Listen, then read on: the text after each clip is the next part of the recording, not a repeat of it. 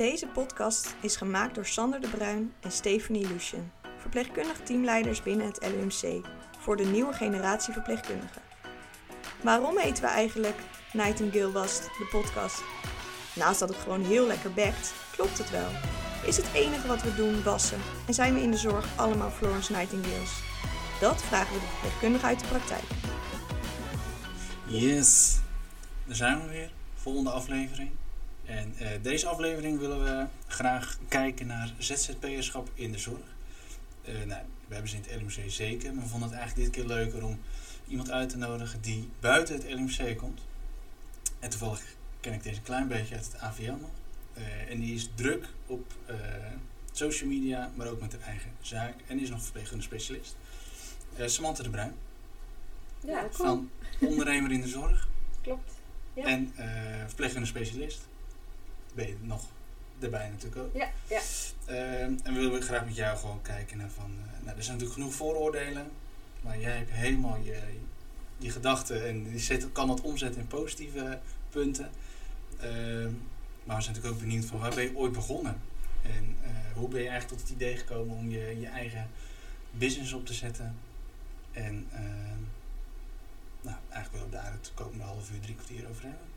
Nou, leuk. In ieder geval uh, bedankt dat ik hier mag zijn, dat jullie me hebben uitgenodigd. Dat vind ik natuurlijk super leuk. Maar um, zelf ben ik als verpleegkundige gestart toen ik uh, 2012 was afgestudeerd. Toen werkte ik zelf in de thuiszorgorganisatie als, uh, ja, ik had een beetje aandachtsgebied terminale thuiszorg. Toen wist ik al eigenlijk al meteen, ik wil het ziekenhuis in.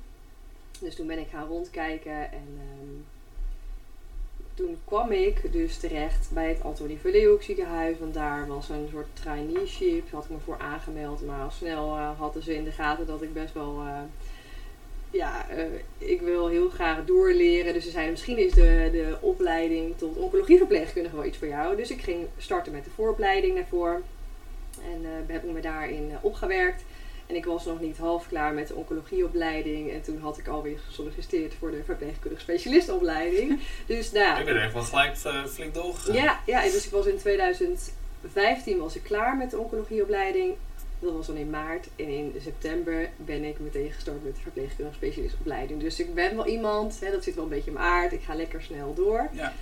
En in 2017 was ik uh, afgestudeerd verpleegkundige specialist. Nou, hele, hele mooie functie. Ik ben er zelf nog steeds heel blij mee omdat ik die opleiding heb mogen doen, maar ook dat ik die functie nu mag uitvoeren. Je hebt een hele gave taak om, verpleeg, of om patiënten zeg maar, te volgen uh, en daarin te begeleiden. Uh, en je, je ziet ze eigenlijk vanaf het begin tot aan nou, dat, dat ze weer uit de follow-up zijn. Dus dat die functie zelf super gaaf uh, toen ik op een gegeven moment als verpleegkundige specialist heb je in je opleiding dat je je eigen projectje eigenlijk moet gaan starten. Dus je gaat kijken naar hoe je jouw functie kan gaan vormgeven. En ik had allerlei ideeën. Ik was echt, ging helemaal los. maar goed, daar heb je natuurlijk ook een team die je daarin mee moet nemen. Dus de artsen moeten erachter staan. En uh, is er dan wel geld voor? Nou, weet je, er komen allerlei facetten bij kijken. Waar we natuurlijk ook in de opleiding heel erg in getraind worden. Hè, lever je het geld wel op wat jij uh, daadwerkelijk ook uitvoert. Uh, maar vervolgens kwam ik er eigenlijk heel snel achter dat ja, ik zat een beetje vast. Hè? Dus ik wilde van alles, maar ja, het kwam er eigenlijk niet uit. Nou, vervolgens ben ik uh, daarnaast, naast dat ik dat stukje ervaarde, en ik dacht, nou, hoe, hè, ja, wil ik dit nou al jarenlang en ik kan eigenlijk niet verder groeien. Daarnaast had ik had dat we bij het Antonie Verleeuwhoek de, dat de reiskostenvergoeding ging stoppen. Dus uh, in de tijd dat ik daar kwam werken hadden we best wel een leuke reiskostenvergoeding. Nou, ik, werk, ik woonde in Venendaal en ik moest naar Amsterdam reizen. Dus een aardig stukje. Ja. ja, dus, maar dat was wel ook wel een, uh, nou ja, een, een, voordeel. Hè? Dus dat, dat maakte dat ik dacht, nou, weet je, dat die reistijd die neem ik gewoon erbij. Want uh, die locatie is super gaaf. En toen het op een gegeven moment eraf ging, ja, toen ben ik gaan nadenken van oké, okay, vind ik het nog zo leuk? Want hè, ja, het reizen kost heel veel geld, ook best wel tijdinvestering. En de files werden steeds erger, vooral naast Utrecht. Toen ben ik gaan treinen. Hè, toen ben ik naar mijn werk gegaan met de trein. Heb ik een abonnement via het ziekenhuis genomen uh, bij de NS, NS Business Card. Dat kostte ook iets van 400 euro per maand. Dat was echt oh, ja. bizar. Dat is best wel duur. Ja, eigenlijk. dat was best wel heel duur. Dus ja. vervolgens Nou, ik merkte dat mijn spaarpotje naar Ja. beneden ging. Want aan de andere kant, als je zeg maar reiskostenvergoeding krijgt, aan de andere kant moet je ineens heel veel gaan betalen. Vind je dan je werk nog steeds zo leuk?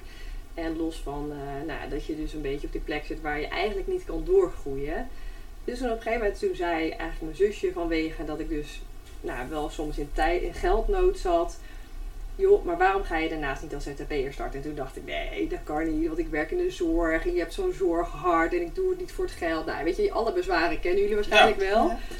Maar uiteindelijk ehm, toch de stoute schoenen aangetrokken, gaan uitzoeken hoe dat dan moest. Nou, daarin liep ik eigenlijk tegen allerlei facetten aan, dat ik dus niet de juiste informatie kon vinden. Ik wist niet waar ik informatie moest vinden. Bepaalde organisaties als verzekeringspartijen, die wisten eigenlijk niet wat mijn functie als verpleegkundig specialist moest kosten als verzekeraar. Nou, het was allemaal veel gedoe. En uiteindelijk heb ik dus een verpleegkundige gevonden die al ZZP'er was. En die heeft me eigenlijk een bepaalde nou, wegen laten zien ja, die ik moest uitzoeken, die ik op, papier moest gaan zetten. Toen ben ik dus naast mijn lo- in loondienstbaan, 36 uur, ben ik dus één dag ernaast nog gaan starten als ZZP'er. Nou, dat was natuurlijk te gek. Want ik, werk, ik werkte meer dan hartstikke veel. 50 uur. Omdat die eh, ZZP'er, eh, weet je, dat wil, ik wil, ben van nature iemand. Ik wil gewoon mijn zaken goed geregeld hebben. Mijn taken goed afronden. En ook helemaal als je dan op een gegeven moment als ZZP'er gaat werken, merkte ik, ja, dat is mijn eigen bedrijfje. Dus ik ben mijn eigen visitekaartje. Dus ik wil gewoon, ik wilde daar helemaal mijn taken heel goed eh, Ja. afronden. En gewoon eh, zorgen dat ik daar goed werk eh, leverde. Dus na een jaar merkte ik dat ik daar ook als professional zo enorm in groeide. Ik had daar vrijheid en, en ze waren volledig, stonden ze helemaal eh, achter de functie van verpleegkundig specialist. En je kan je voorstellen als je ergens in een functie bent ontwikkeld. Hè, je komt als verpleegkundige. Nou, ik was net klaar als oncologieverpleegkundige. Ja. En je gaat ergens groeien. Dat je dan nog, ja, je wordt een beetje klein gehouden. Dat, ja. dat, dat merkte ik heel erg. Ja. Dus ik dacht, volgens mij is het echt heel erg gezond als ik nu wegga hier. En, nou, en dus die stap ga maken om volledig als ZZP'er Ja. te gaan starten. Dus eigenlijk, de reden dat ik als ZZP'er ben begonnen, is een soort van uit nood geboren. Ja. Het is helemaal niet omdat ik dacht, hier ga ik rijk mee worden. Dat was helemaal niet mijn intentie. Maar vooral dat ik dacht, ja, ik, en, en ik heb een HBO-opleiding, ik heb een HBO-master. En nog kom ik eigenlijk niet rond Ja. met de hypotheek die ik heb. Dus vandaar dat dit eigenlijk zo ja, gegroeid is. En ik moet zeggen, ik, ik zou niet meer terug gaan in loon. Dus ik vind het echt fantastisch. Maar goed, Ja. daar komen we zo nog wel op. Ja. Maar dat eigenlijk, nou ja, mijn pad. ja. En dus eigenlijk ik al in de heb. periode van het AVL. Ja, ja. Je hebt niet in een ander ziekenhuis eh, gezeten. Eh, bedoel je tijdens eh, mijn opleidingen? Nee, wat je zei, je hebt het AVL en daarna, daarnaast ben je nog eens één dag ZZP'er Ja, dus, gaan. dus ik ben, ik had wel 36 uur in loondienst in het AVL. En daarnaast ben ik dus gestart in een ander ziekenhuis met één dag in de week. En vervolgens ben ik toen, dus zeg maar een jaar later, dat was in 2019, toen ben ik volledig gestopt als eh, in loondienst. En toen heb, ik, eh, toen heb ik de stap gemaakt om volledig als ZZP'er te gaan werken in andere ziekenhuizen. Ja, Dus sindsdien heb ik nu denk ik in ik denk acht verschillende zorginstellingen gewerkt. Ja. oh, dat is best wel veel. Wanneer word je dan bijvoorbeeld ingehuurd? Ik ben bijvoorbeeld ingehuurd door ehm, het verpleeghuis om daar de VS-functie helemaal op te gaan zetten. Dus daar heb ik echt anderhalf jaar gewerkt. Ik ben eh, gestart dan in een, eh, in ziekenhuis waar ik de mamapolie, die, die VS'ers gingen daar weg. Dus daar heb ik de mamapolie eigenlijk naast de chirurgen gedaan. Eh, dat heb ik eigenlijk in meerdere ziekenhuizen gedaan.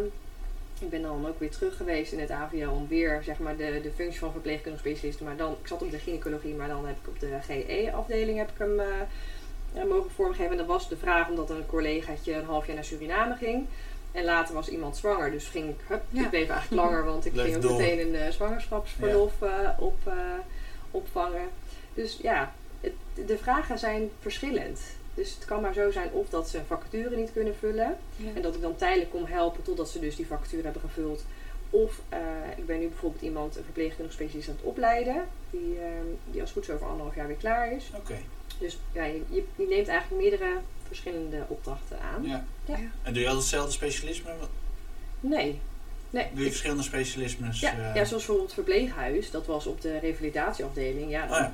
ik heb, ja, ik, weet je, de oncologie, dat, dat is wel iets wat zeg maar mijn hart heeft. Vind ik wel heel leuk. Dus zodra er dan een oncologiepatiënt op de revalidatie kwam, dan zei ik, nou, dan wil ik daar de zorg voor dragen. Ja. Ehm, maar het is, het is eigenlijk maar net welke opdracht je treft. Ja. Ja. Ik denk dat je wel echt een van de weinigen bent. Of misschien zelfs wel eh, zo goed als de enige. Nou, inmiddels, uh, ik zit ook in een netwerk met allemaal verpleegkundige specialisten. Dit is iets wat in de GGZ veel sneller is ontwikkeld. Okay. Want je ziet bij de GGZ dat het ook zelfstandig behandelaren zijn. In het AGZ in het ziekenhuis zie je dat wij vooral nog naast de, de chirurg of de artsen zijn wij de ja, eigenlijk mede-behandelaren.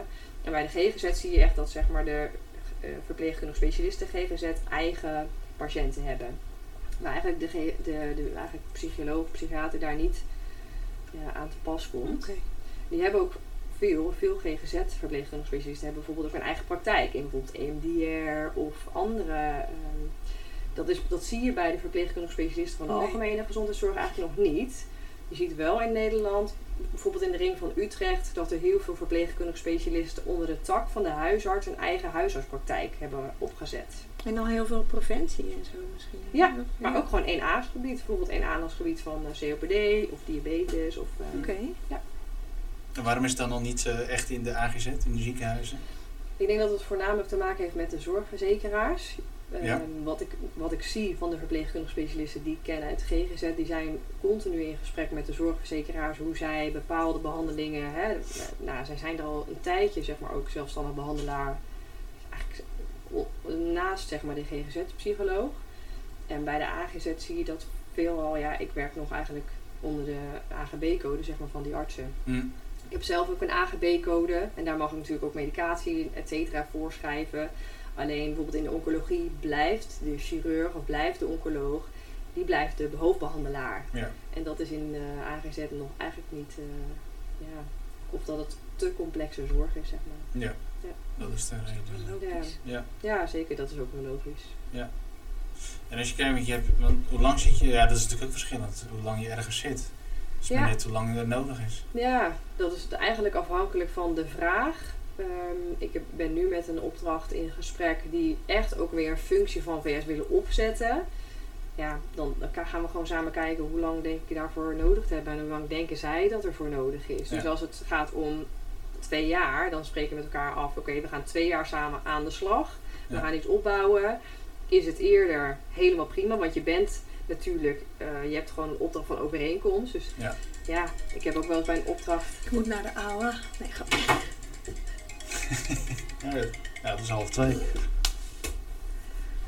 Ik heb ook wel eens een opdracht gehad waarbij op een gegeven moment dat ik merkte dat mijn hulp eigenlijk niet meer nodig was. Terwijl ik nog eigenlijk een half jaar daar zou blijven. Dus toen heb ik zelf ook gezegd van jongens, ehm ja, hebben jullie mijn hulp nog nodig? Want ik merk dat er niet heel veel Dat het werk te doen is, ja. Ik vind het prima om hier te werken, maar ik hou er niet van om hier te zijn, niks te zitten doen, maar wel dat ik geld kost. Dat, vind- dat vind ik gewoon, daar hou ik niet van. En dat is ook niet mijn zorghart.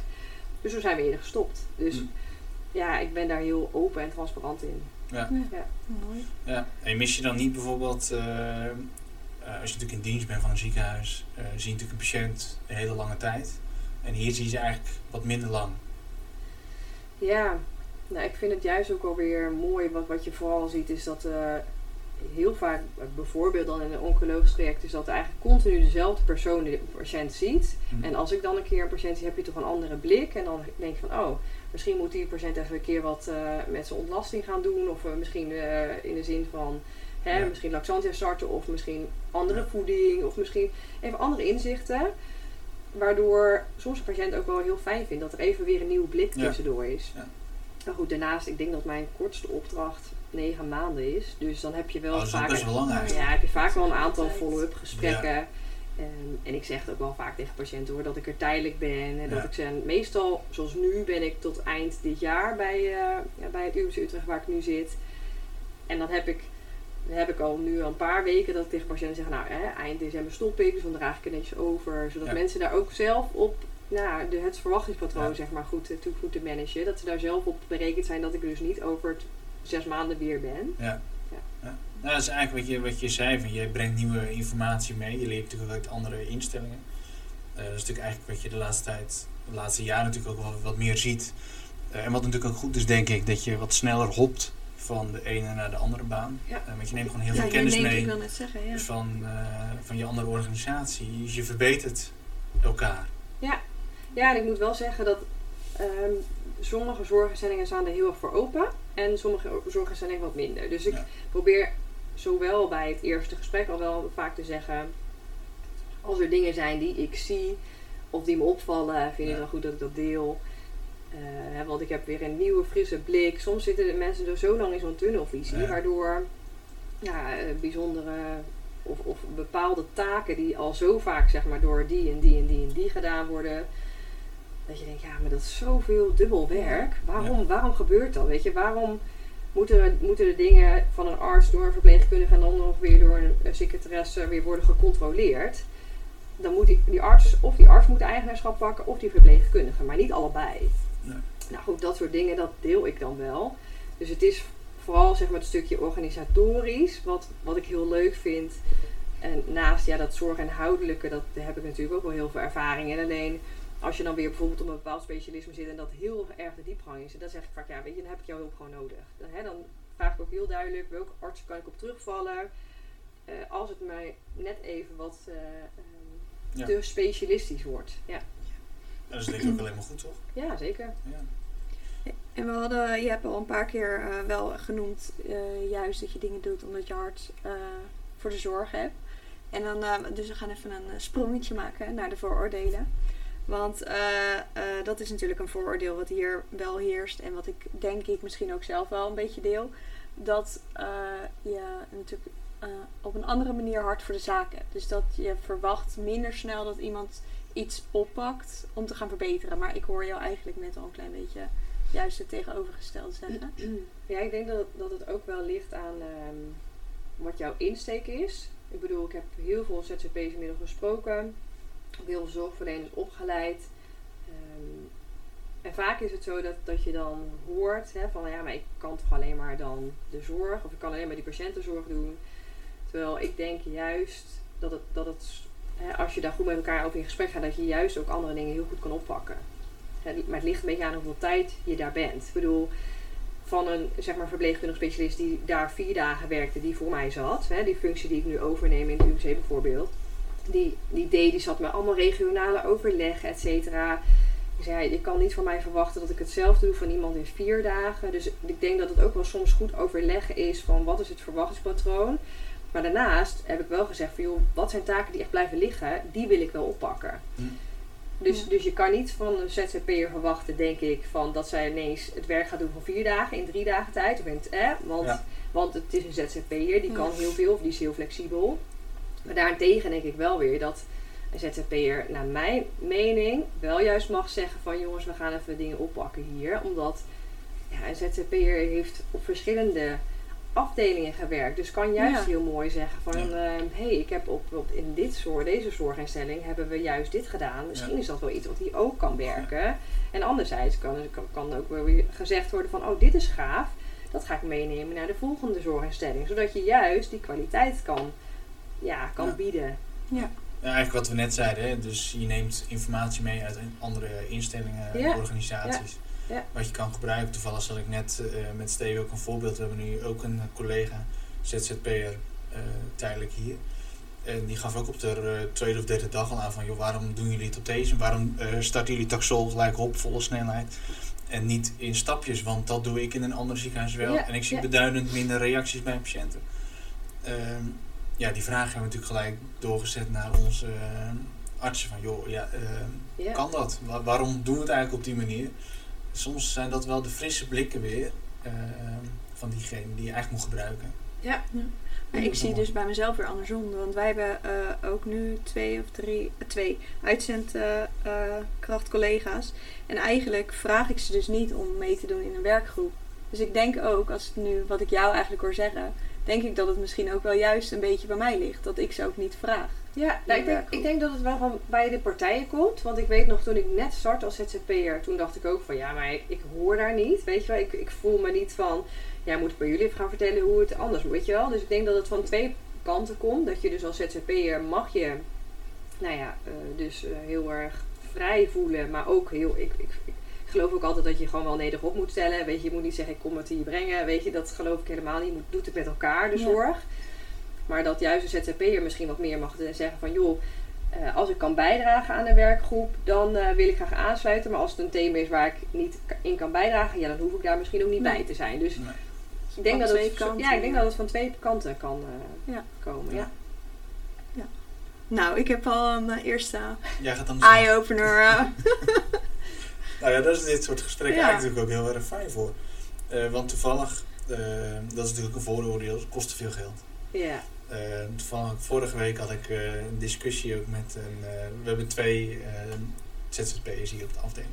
Eentje hoort bijna bij het meubilair. Eén hoor, die werkt hier al zo lang, die hoort Ja, bijna ja, met het meubilair. Hebben we je toch een keer genoemd, hè? Ja, daar zal ze blij mee zijn. Maar toen hadden we het ook over van, je, je verdient heel veel geld. En toen zeiden ze ook van, ja, maar je moet ook bedenken, eh, wij hebben bijvoorbeeld geen eh, vakantiegeld. En geen eindejaarsuitkering, eh, minder pensioenopbauw. Eh, als je ziek bent, is het je eigen geld. Hè? ja, klopt. Je moet je belasting nog, moet je nog afdragen. Dus uiteindelijk zal je misschien iets meer verdienen per maand.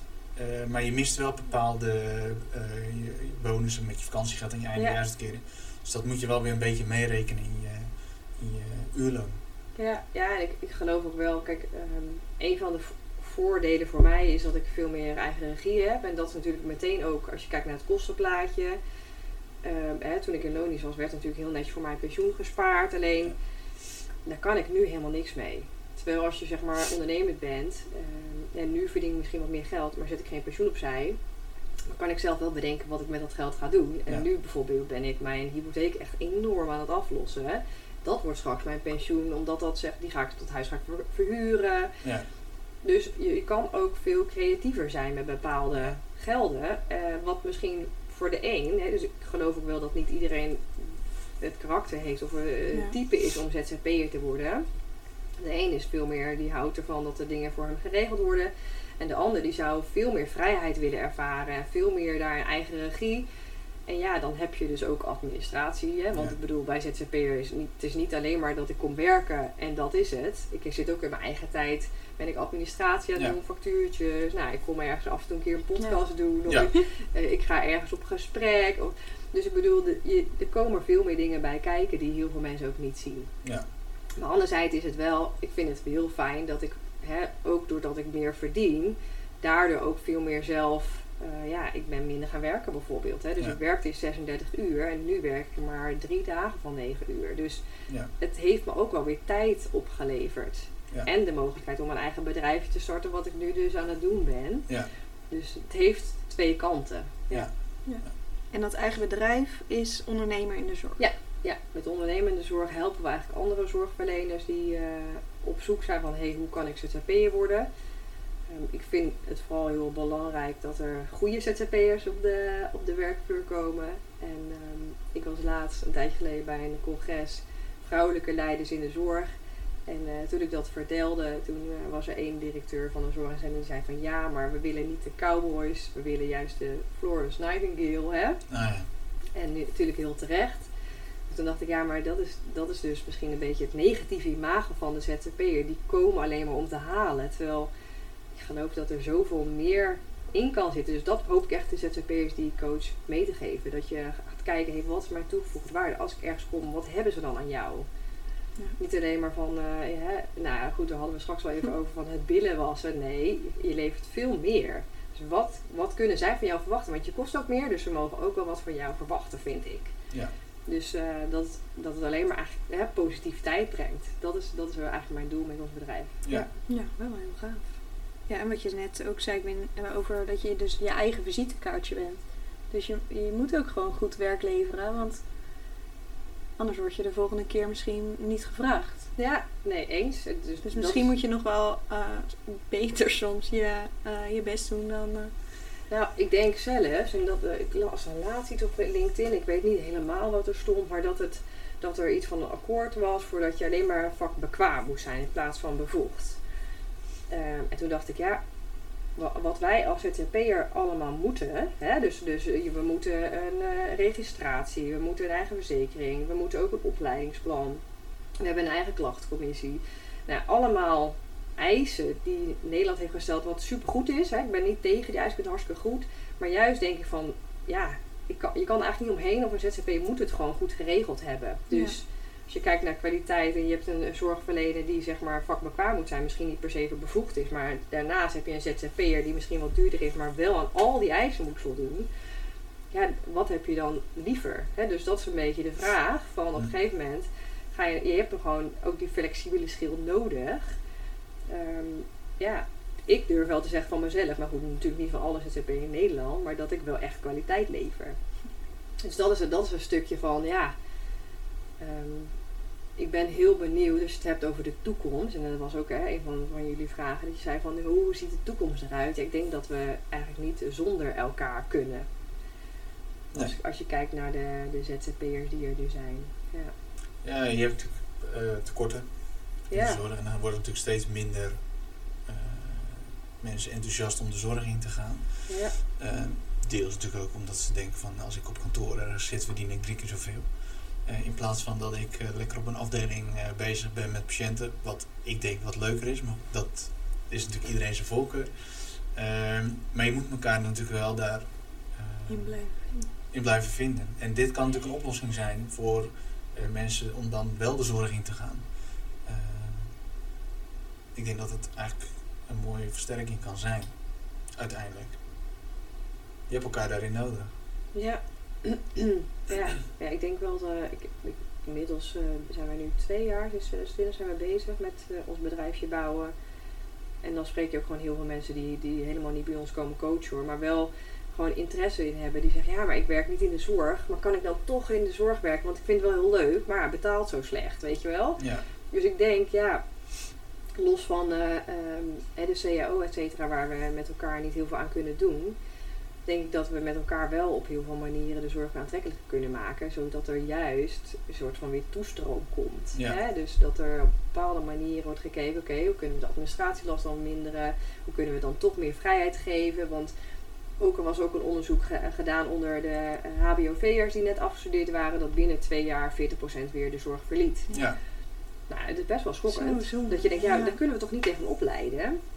Dus wat, wat moeten we nou doen? Ja, we moeten in gesprek gaan met, met hè, waarom zijn er dan zoveel mensen die nu ineens ZZP'er worden? Wa- Wat, wat, wat vinden zij in het ZZP'erschap wat nu niet in de zorg? Dus we, we, we ze- ja, we moeten op een gegeven moment inderdaad gaan kijken naar van, hé, hey, waar is de middenweg? ja. Ik snap ook wel dat, eh, dat de zorg niet alleen maar op ZZP is geleid. Dat geloof ik ook. Dat is helemaal niet goed. Want ik ben echt super blij als ik op een afdeling kom en er zit een, hè, een oude rot in het vak van 25 jaar lang. Ja, die heb ik zo hard nodig om Ja.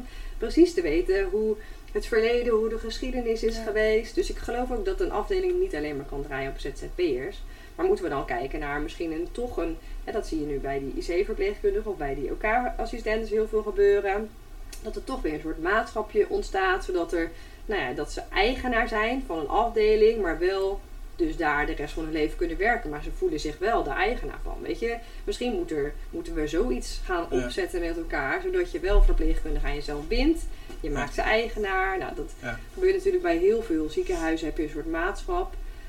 Eh, bij heel veel ziekenhuizen is het ook weer niet. Zoals bij het UMC en het AVL is dat weer niet. Dus eh, hebben ze vooral gekozen, we willen juist naar het, eh, ehm, dat samenhorigheid. We zijn allemaal in het loondienst en er zijn geen maten, er is geen verschil. Iedereen is in loondienst. Maar goed, ja, weet je, er, er zijn heel veel ideeën over. En ik denk dat de toekomst een beetje zal uitwijzen waar we naartoe gaan. Ja. Maar, eh, Nou, als je kijkt, je, je, de zorg verandert. Zeker nu met de digitale eh, middelen die op de markt komen. Ja. En de, de vernieuwingen en de innovaties die zijn. Maar als, je ook- als ik jou natuurlijk hoor, eh, ook van eh, ik heb meer vrijheid. En eh, dat soort dingen. Dat hoor, mis, missen toch, eh, zeker de nieuwe generatie zeg maar, mist de, de vrijheid. Je zit in een soort van eh eh, keurkorps waar je in moet zitten.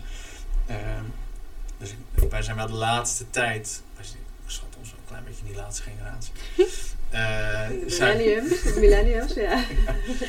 eh, nee, zijn we wel meer aan het luisteren ook naar eh, personeel van wat heb je dan nodig als je hier wil blijven.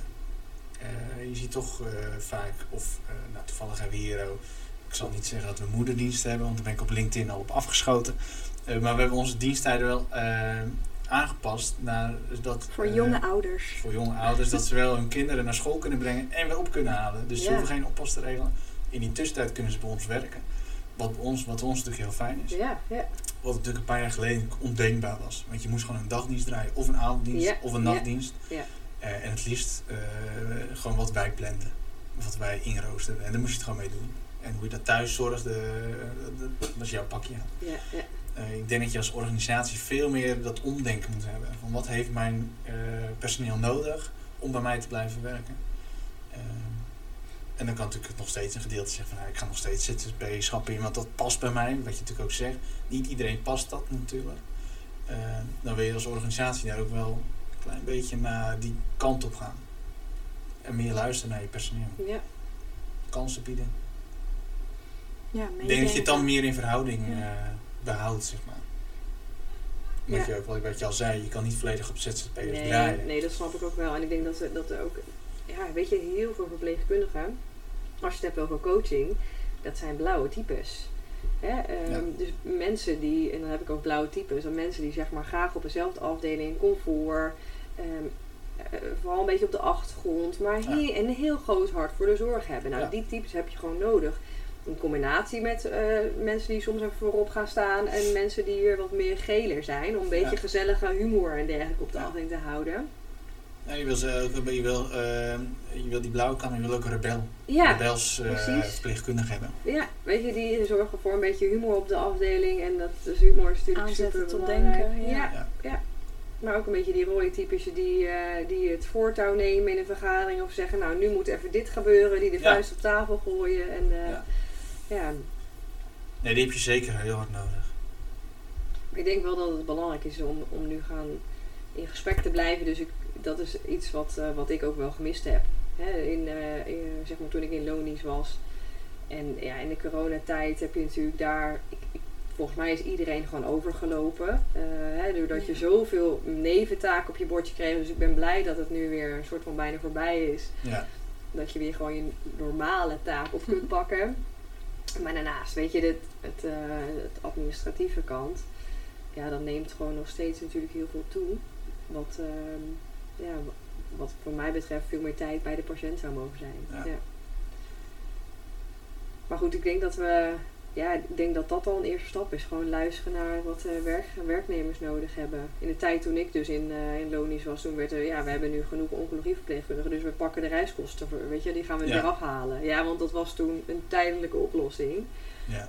Zonde Ja. eigenlijk, hè? Ja. Echt zonde, want daardoor zijn er ook wel wat eh, collega's weer weggegaan. Ja. ja als organisatie moet je uniek blijven. Iets moeten bieden wat een ander ziekenhuis of een andere organisatie niet heeft. Ja. Waardoor je personeel graag hier zou willen blijven werken. Dat is niet altijd geld. Nee, Eh, het kan ook iets anders zijn. eh, opleidingskansen of eh, Ja. bijvoorbeeld de aanpassing van diensttijden. En waardoor je wel hier wil, zou blijven willen werken. Ja. Genoeg kansen eigenlijk nog. ja, ik denk genoeg ideeën, zolang we maar ook gewoon luisteren naar de collega's op de Ja. werkvloer. Ja. Jij, eh, even een klein stukje terug, want je, je hebt je eigen je, je zaak, zeg maar. Maar doe je dat helemaal alleen? Eh, nee, ik doe dit samen met eigenlijk met een team. Oké. Ik heb een zusje, die, eh, dat is dus eigenlijk een soort van mijn, eh, ja, die heeft mij aangezet van, joh, misschien moet je Ja. ZZP worden. Zij heeft een opleiding gedaan in social media en communicatie. Dus zij doet een stukje website, social media, et cetera. En ik heb nog iemand die de content ook levert. Ik heb nog iemand die voor ons eigenlijk assistent is, die vooral de klantservice zeg maar doet. Ja. Ook omdat ik heel graag in de zorg wil blijven werken. Dus Ja. ik, had, ik kan ervoor kiezen om volledig voor mijn bedrijf te gaan. Ja. Maar ik vind het stukje zelf die connectie houden met de, de werkvloer, maar ook dus inderdaad kansen zien. Ja. En dus op, ja, op de afdeling waar ik nu zit, dan zie je zoveel mogelijkheden, maar ook dat ik oh, we moeten het zo aanpakken. Oh, we moeten veel meer gericht op kwaliteit en efficiëntie, eigenaarschap. Mis ik heel erg bij eh, mensen in lonies van, ja, het gaat al jaren zo Ja. en eh, niet alle, ik bedoel, ik wil niet over, iedereen over een kam scheren, maar wel dat er dus dat stukje eigenaarschap van pak gewoon de regie op de plek waar jij zit. Ja. Ja, dat, eh, dat mag van mij betreft veel meer. Ja. Zodat, zodat je op die plek waar diegene gewoon komt, ja, dat, dat daar gewoon eh, echt de perfecte zorg wordt geleverd. Ja.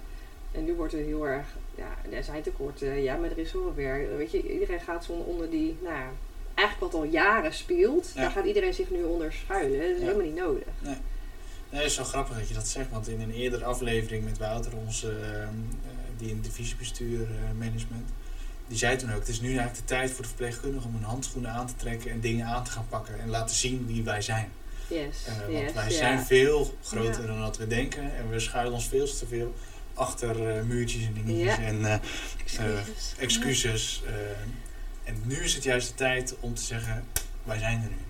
Ja, ja, weet je, als ik kijk naar, eh, als ik zeg maar zorgverleners spreek, die bijvoorbeeld Ik had, eh, twee jaar geleden heb ik iemand gesproken die was pijnverpleegkundige op een afdeling. Heeft inmiddels haar eigen pijnverpleegkundige praktijk. Ah, ja. Naast haar werk in de zorg. Ja. Super vet. Een verpleegkundige die in ehm eh, voedselreflextherapie ook geloofde. Nou, werd niet op de afdeling opgezet. Is zij zelf gaan doen. Ja. Ja. Nu heb ik een verpleegkundige die ook die chronische klachten heeft in de pijn. En zij zegt, ik ben mezelf helemaal gaan scholen. Ik heb vanmorgen gesproken. En ze zegt, ja, ik ben in 1996 ben ik afgestudeerd als verpleegkundige. En inmiddels heb ik nu al een paar jaar mijn eigen praktijk. En nou, het is zo vet, weet je wel. Ja. Dat, dat is denk ik wat we nu mogen gaan doen, net wat je zegt. De ideeën die je hebt, deel die maar, weet je. Ja. Ga die voorzichtig gewoon genuanceerd op, Ja. op je afdeling delen. En ehm, ja, pak daar dan ook gewoon je eigenaarschap weer in. Hè. Zeg niet van, nou, ik heb het idee succesleidinggevende, ga jij er maar mee aan de slag. Nee, probeer dat dan ook als je eigen project te pakken. Dat je zegt, oké, maar hier, hoe tof zou het zijn als het je dan lukt? Weet Ja. je wel? Als je dat project hebt ingebracht en zelf ook hebt uitgevoerd. Ja. Dus ik denk dat we daar inderdaad, mogen we best wel wat meer Ja, als Nee. regie pakken. Ja. ben ik helemaal met je eens. Ja. En daarin kunnen wij eh, faciliteren. Als iemand eh, Daarin moeten wij daarin faciliteren. moeten, ja. We zitten al op bijna 40 minuten. Oh, wauw. Ja, ja, we kunnen hier nog heel lang Ja. over praten. Maar het is denk ik eh, ook goed om eh, richting de afsluiting te gaan. Heb jij nog dat je zegt van dit zou ik echt nog kwijt willen. Dit wil ik de, de, de luisteraars meegeven. Ehm, nou, wat, wat ik heel erg belangrijk vind is dat je gewoon gaat kijken wat is je toegevoegde waarde. Ook al ben je ZZP of ben je in loonisch, dat maakt niet meer uit. Maar wat zit, want ik geloof dat iedere verpleegkundige heeft iets op zijn hart van hè, dat moeten we gaan aanpakken Ja. of dat moeten we gaan doen. En eh, eh, ja, ga dat gewoon ventileren. Weet je, ga eens met je collega's eventjes kletsen van joh, ik heb dit idee, wat vind jij ervan? En ga het dan gewoon ook met de leidinggevende delen. Ja. Want ik geloof dat heel veel ideeën zitten in de, in de zorgverlener.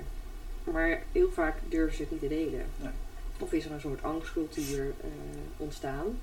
En ik zie dat wat minder. Ik zie dat meer in de ziekenhuizen, zeg maar, die angstcultuur, dan dat ik dat zie bij thuis of bij verpleeghuisorganisaties. omdat er wel wat meer, ja, hè, er zijn wat meer zelfsturende teams, et cetera. We zijn het een soort van gewend aan. Ja, ja. Maar ik denk dat in de ziekenhuizen veel meer. ehm, ja, gewoon wees kritisch op de dingen die jij doet. Is het nog nodig? Is het niet nodig? Hè? Doe je dingen dubbel? Ja, Ja. waarom ga je Ja. vooral nu in de tijd die schaars is? Waar ga je, waarom ga je dingen dubbel doen? En Ja. leg gewoon dingen weer bij degene die dat hoort. Ja. Waarbij het hoort, ja. Ja, maar ik vind echt hoe je het vertelt, eh, eh, ik vind echt eh, inspirerend. Dus ik hoop ook eh, eh, dat de mensen die nu hebben geluisterd ook misschien, nou na die aflevering ineens dat, eh, dat we een hele rij voor de deur hebben met mensen die zeggen, nou, ik- weet eigenlijk ook wel iets. Nou, ik hoop het ook. Ja. Ja, ik hoop het ook. Ik hoop dat heel Nederland denkt, Ja. yes, we, gaan- we moeten gaan. eigen We gaan de zorg in en regie pakken. Ja. ja, Ja. en je regie pakken, ja. Ja, heel leuk. Nou, dan ga ik hem gewoon een beetje afsluiten. Heel erg bedankt dat je, er, dat je bij het ons eh, wilde kletsen bij de podcast. Graag gedaan. En eh, ik eh, hoop dat we je nog een keertje ergens horen spreken. Nou, ik vast wel, denk ik. Gok ik. Dankjewel. Ja, graag gedaan. Bedankt voor het luisteren van deze aflevering. Hopelijk hebben jullie een andere kant kunnen laten belichten van het prachtige vak verpleegkundige. Illustratie is gemaakt door Maurits van Rossum. Podcast is geëdit door Marlijn Fransen. We zien jullie graag tot de volgende aflevering.